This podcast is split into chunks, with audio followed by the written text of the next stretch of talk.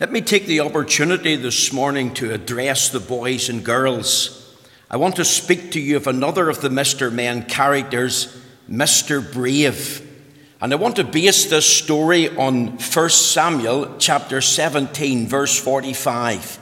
Then said David to the Philistine, Comest thou to me with a sword and with a spear and with a shield? But I come to thee in the name of the Lord of hosts the God of the armies of Israel, whom thou hast defied. Now, Mr. Brave didn't look brave. He appeared nerdy, not glamorous, certainly not hero like. Boys and girls, he seems a little scared. He's thin, he's wearing glasses. It looks as if a puff of wind would blow him away. He was certainly not as strong as Mr. Strong, or as tall as Mr. Tall, or as grand as Mr. Bump. Yet Mr. Brave is all about confessing fear and dread, admitting I'm afraid, yet not letting his fear stop him. You see, the story of Mr. Brave is really one of sacrifice, one of love, and one of redemption. One day, Mr. Brave was invited for tea to Miss Bossy's house, and she yelled down the phone at him, Do not be late. Now, Miss Bossy had a very bad temper and was not an individual to be crossed. On this day in question, when the invitation was given, it was a stormy day, and as Mr. Brave was walking over to Miss Bossy's house, he heard a call, and it was Mr. Messy. He had been blown into the river. And of course, Mr. Brave went in and rescued him, and he got all wet. And then he went on his journey.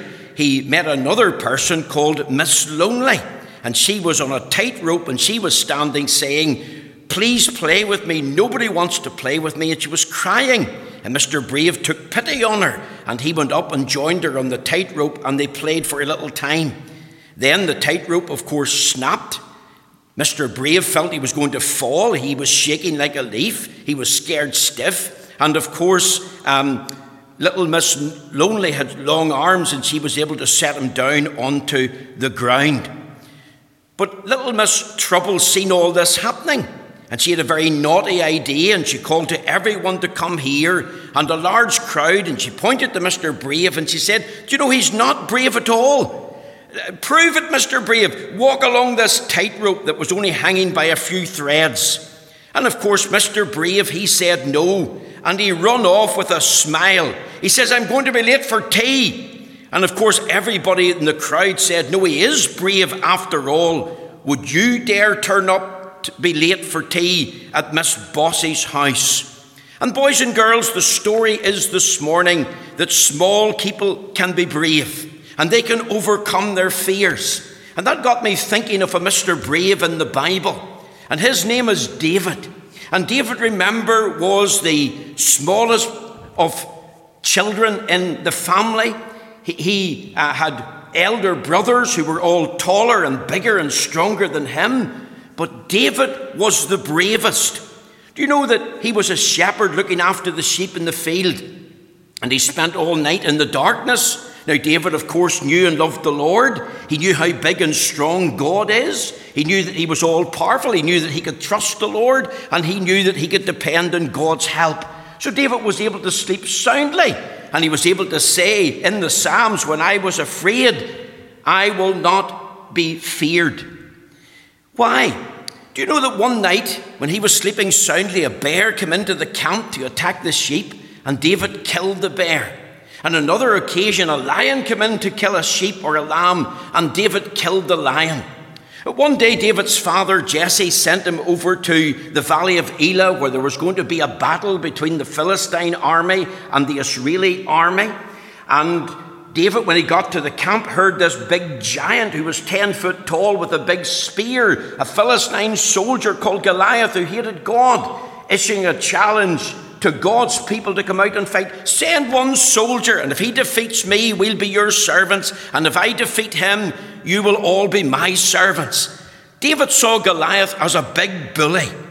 And when he went into the camp, he spoke to his brothers. They told him to clear off, they told him to go home. Remember, they were bigger and stronger than he was. But little David, he wasn't afraid of Goliath. He told King Saul that he would fight Goliath. And eventually he came out to face Goliath. Now, he was only a boy, a young boy. And Goliath laughed. He said, Am I a dog? You're only a wee small thing. I'm going to give your flesh to, to the birds, and, and I'm going to cut you in little pieces. Now, remember, David only had a sling, and he had five stones that he took from the little brook. He was an excellent shot and he run forward to face this big Goliath, and a stone struck the Goliath in the forehead, and Goliath fell down dead. David took a sword and cut off his head, and all the Philistines they fled. Brave little David as a young boy. And I want to say to you admit your fears, confess them to God. Remember, David said, When I was afraid, Yet I will trust in the Lord. And that's what I want you to do because that's the secret of victory and how to overcome your fears. And we trust and pray that the Lord will help you to be brave today in Jesus' name. Amen.